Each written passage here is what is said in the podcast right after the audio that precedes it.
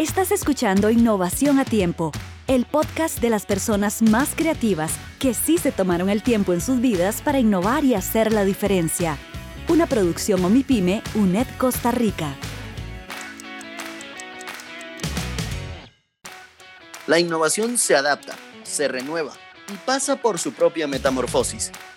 Este 2020, nuestra temporada respetará el distanciamiento Viviremos las historias de cada emprendimiento narradas por los y las protagonistas. ¿Estás listo para el reto, Héctor? Desde el distanciamiento me contarás o te contaré historias de personas que destacan y se adaptan.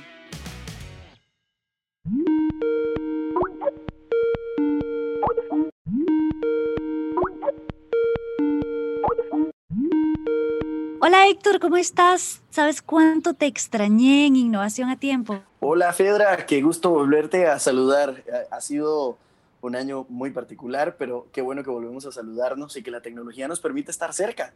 Vamos a cambiar las reglas. Este año te voy a traer historias y vos vas a tener que trabajar para traerme historias a mí también.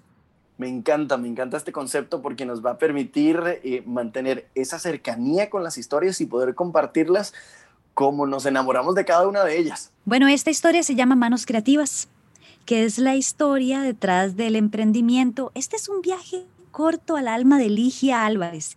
Ella es una empresaria que te va a envolver con sus enceraditicas y con unas mascarillas especiales y empecemos por conocer quién es Ligia Álvarez.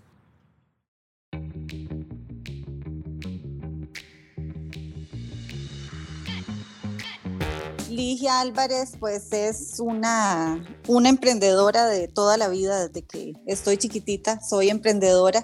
Recuerdo que era, siempre me tachaban como de Yuya, porque siempre andaba buscando qué hacer y qué, y qué inventar. Una chiquilla inteligente y perseverante que a pesar de diferentes problemas en la vida, he logrado salir un poco adelante me dediqué muchísimo tiempo, más de una década, a trabajar en transporte de carga internacional hasta que una enfermedad autoinmune me sacó de circulación y me puso de frente a cómo era vivir como mamá, como esposa, como ama de casa, porque eh, me había enfocado muchísimo en la vida, en lo que es eh, la parte profesional y había dejado de lado muchas otras cosas más en el caso de Ligia fue como una pausa de conciencia donde la adversidad la sacó de su zona de confort, tuvo una enfermedad y hubo ciertos cambios y los cambios son estos personajes fascinantes que nunca sobran en ninguna historia hace, no sé, unos 5 o 6 años para atrás, nada de esto me importaba. La alimentación orgánica y todo eso me caía, me caía malísimo en realidad. Ahora me da vergüenza pensarlo, pero esa es la verdad. Uno cambia y la vida da muchas vueltas y muchos chances para cambiar el hecho de, de, haber tenido, digamos, una situación difícil me hizo llevarme a darme cuenta de muchas cosas muy valiosas, mucho más valiosas, digamos, que la parte material y que trascienden mucho más. Y en eso es, por ejemplo, esta conciencia ambiental que, que, que, se me despertó al darme cuenta, por ejemplo, en cosas tan simples como preparar una merienda y, y mandar una merienda a los chicos a la escuela. Van un montón de, de productos con plástico y empezar a ver, por ejemplo, como ahora las inundaciones que están repletas de esa basura que estamos enviando todos los días a la escuela, al trabajo o que estamos utilizando en la casa. Fedra, qué impresionante que esto nos sucede a todos con muchas cosas, cuando caemos en cuenta conscientemente en nuestras acciones y lo que generan, no solo para nosotros mismos, sino para los demás. Es muy impresionante cómo llegas a un punto en el, en el que reaccionás y decidís hacer algo que un tercio de la comida en el mundo se desperdicia. Y para mí era así como si en el mundo, allá larguísimo. Y no, en mi propia casa se desperdiciaba un montón de comida por un mal manejo en el almacenamiento. Entonces, por ahí fue donde, donde inició este gusanito de empezar a buscar productos que fueran biodegradables y que estuvieran en esa sintonía con la naturaleza desencadenó en algo que se llama manos creativas y te voy a contar ya ¿Qué es exactamente esto de manos creativas? Manos Creativas, en realidad hace 16, 17 años yo me monté una tiendita de manualidades. Siempre me han gustado mucho las manualidades.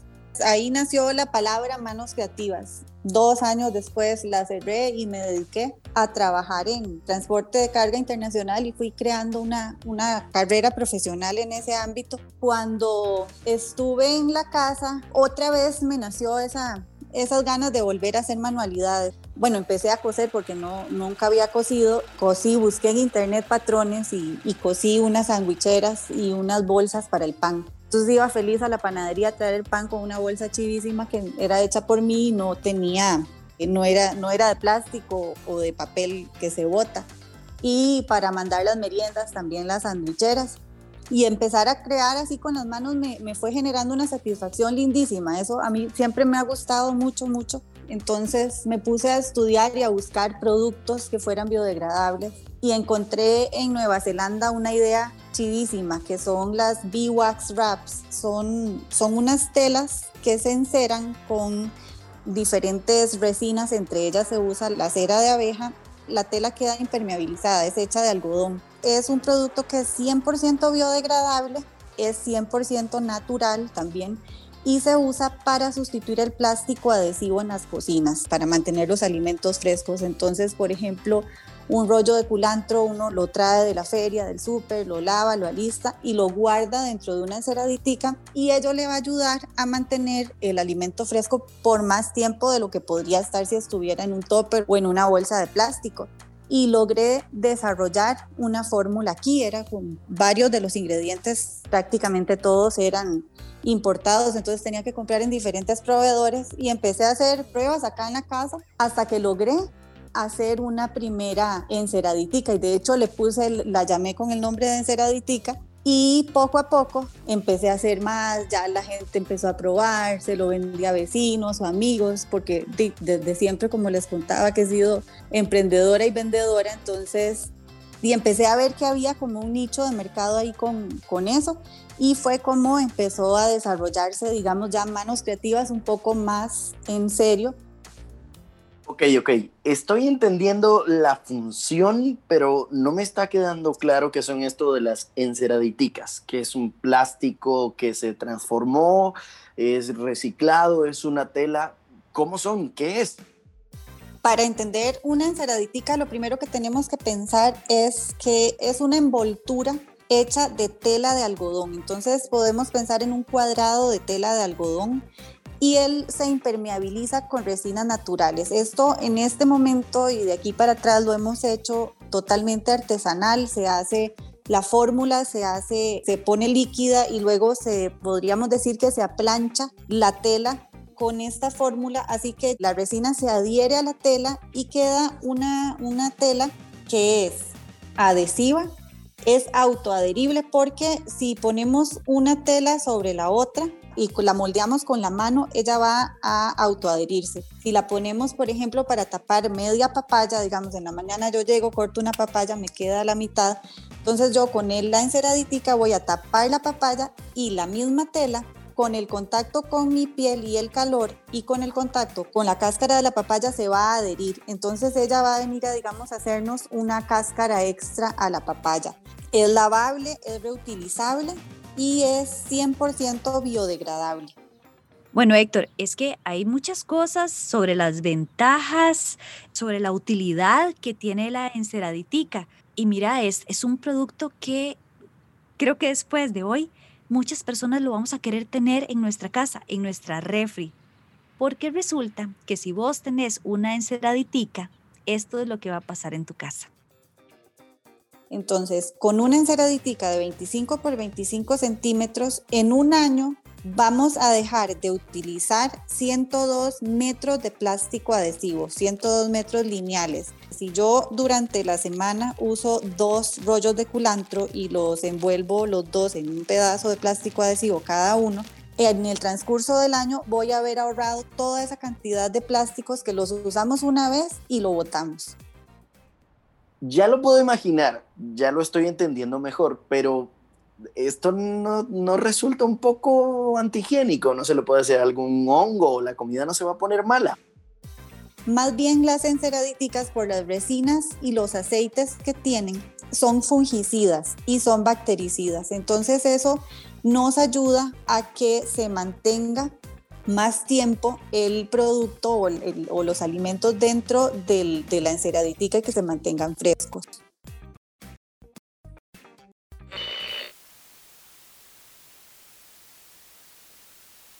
La conexión a veces hace de las suyas. Te perdí por un momento. ¿Estás ahí, Fedra? Ya, ya, ya te escucho. El sonido del 2020. Continuamos escuchando emprendimientos.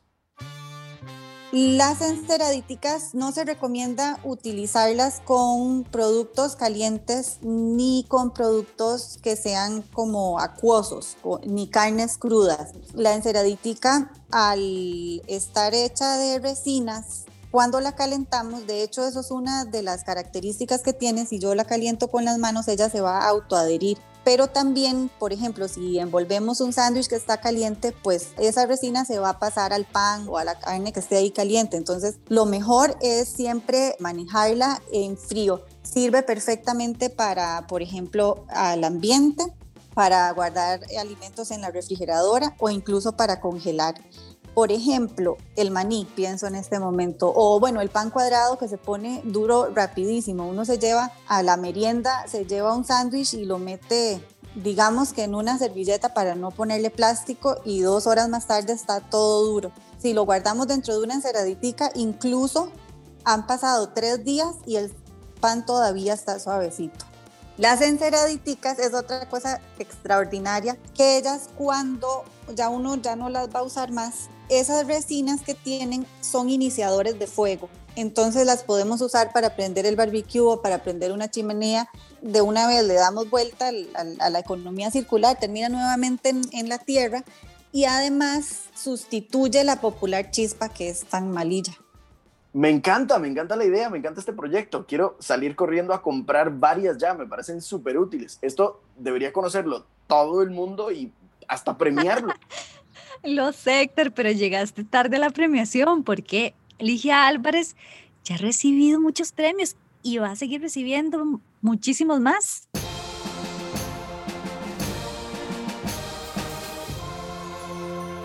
En la Expo Pyme 2019 me invitaron a participar con un stand. Entonces, en ese momento sí, me volví loca de la felicidad y empecé a producir las enceraditicas y bol sándwich y cruz sándwich y las meshis y las paneras. Mi hermana me comentó que iba a haber una, un Startup Weekend en el marco de esta misma Expo Pyme. Y era como para las personas que tuvieran ideas innovadoras, disruptivas. Y bueno, pues yo tenía una idea que es con los bioempaques, que en realidad la enceraditica es el primer bioempaque entonces yo matriculé en el Startup Weekend para participar y la sorpresa fue que me escogieron. Y con este premio este, conocí gente maravillosa que han sido como ángeles en el camino y entonces, por ejemplo, conocí personas de la UNED con un, con un programa que tiene de, de observatorio de emprendedores. Me ayudaron de una forma integral y me di cuenta que las enceradíticas no eran tanticas porque muchos de los productos eran de afuera. Entonces, con, con la ayuda de, de, ellos, por ejemplo, la parte científica y académica, tropicalizamos la fórmula y logramos desarrollar un producto que fuera 100% nacional y además eso me ayudó a tener alianzas con otros productores para hacer encadenamientos como parte de ese, de ese premio de, primer lugar de la Expo Pyme, bueno, había ganado una beca para participar en la competencia de negocios regional Yo Emprendedor, se llama, es a nivel centroamericano. Ahí también participé y gané el premio de Mujer Emprendedora 2019.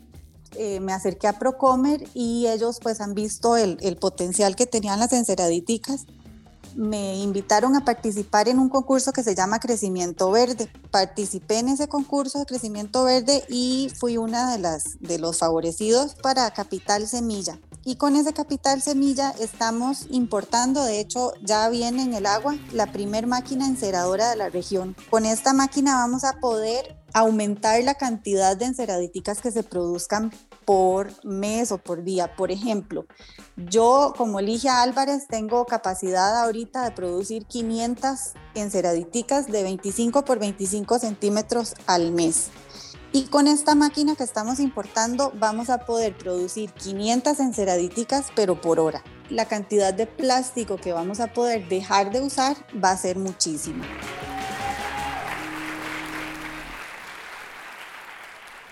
Este producto me encantó. Te juro que quiero comprar varios para tener y, y que me faciliten la vida, ¿verdad? Para poder conservar sin contaminar. Pero me está haciendo falta algo porque me dijiste que habían mascarillas, ¿cierto? Ay, sí, Héctor, esta parte de la historia que además es la más actual, es que Ligia está llena de sorpresas. Me imaginé una mascarilla de enceraditica, nada más que, bueno, si la lograran tocar, van a sentir que es un poco pegajosa, digamos. Entonces dije, bueno, si podemos hacer eso, eh, hicieron unas, unos experimentos que era con un encendedor, que la gente encendía un encendedor y soplaba y si la mascarilla, si el aire no pasaba, pues esa, digamos, era una de las pruebas que hacía que servía. Y bueno, pues mi, mis enceraditicas hacen eso. Hice inmediatamente la prueba y funcionó. La prueba del agua ni para qué, ¿verdad? Yo, le puedo, yo la puedo adherir a un vaso y darle vuelta y el agua no se me va a regar. Entonces llamé nuevamente a mis amigos de, de la UNED, les comenté sobre esta idea que estábamos teniendo. Empezamos con el prototipado la enceraditica quedó como un filtro y eh, la mascarilla en sí es el embalaje de ese filtro.